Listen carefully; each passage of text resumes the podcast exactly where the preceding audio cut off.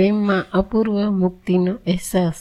જીવનની સૌથી આકરી અને અંતિમ એકમાત્ર કસોટી છે. પ્રેમ જીવનનો દરેક શ્વાસ, દરેક ધબકાર કોઈને ન્યોછાવર કરી દેવો તે અપૂર્વ પડકાર છે. અનન્ય સાહસ છે. પ્રેમ એટલે કોઈને નિસ્વાર્થ બિનસરતી અને સમગ્રથી, સમગ્રતાથી ચાહવું. સ્વયં બચ્યા સિવાય કે કશું બચાવવા સિવાય સમર્પિત થવામાં અંતિમ સ્વાતંત્ર્ય છે.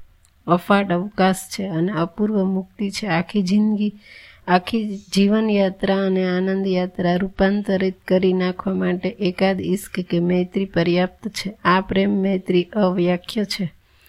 તેને જાણી કે જણાવી શકાતી નથી, સમજી કે સમજાવી શકાતી નથી, પણ હા, તેને અનુભવી શકાય છે. તેનું જીવન જીવી શકાય છે. પ્રેમ મૈત્રીથી છલકાતો એકાદ સંબંધ પણ સમગ્ર માનવજાતને સંદેશ આપી શકે છે.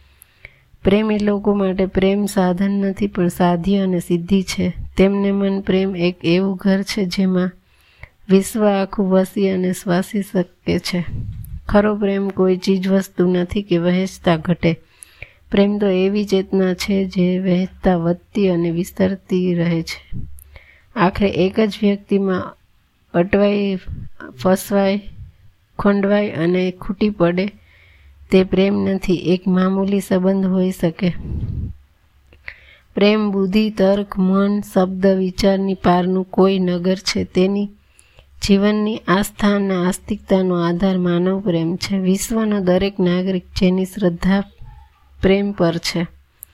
પ્રેમીઓનું કે વિશ્વ પ્રેમીઓનું સંગીત, સાહિત્ય, નર્તન દ્વારા વિશ્વને કહે છે કે ચાલો પ્રેમાળ, શાંતિપૂર્ણ, મૈત્રીપૂર્ણ વિશ્વ રચીએ. પ્રેમમાં અફાટ અવકાશ અને અપૂર્વ મુક્તિ છે.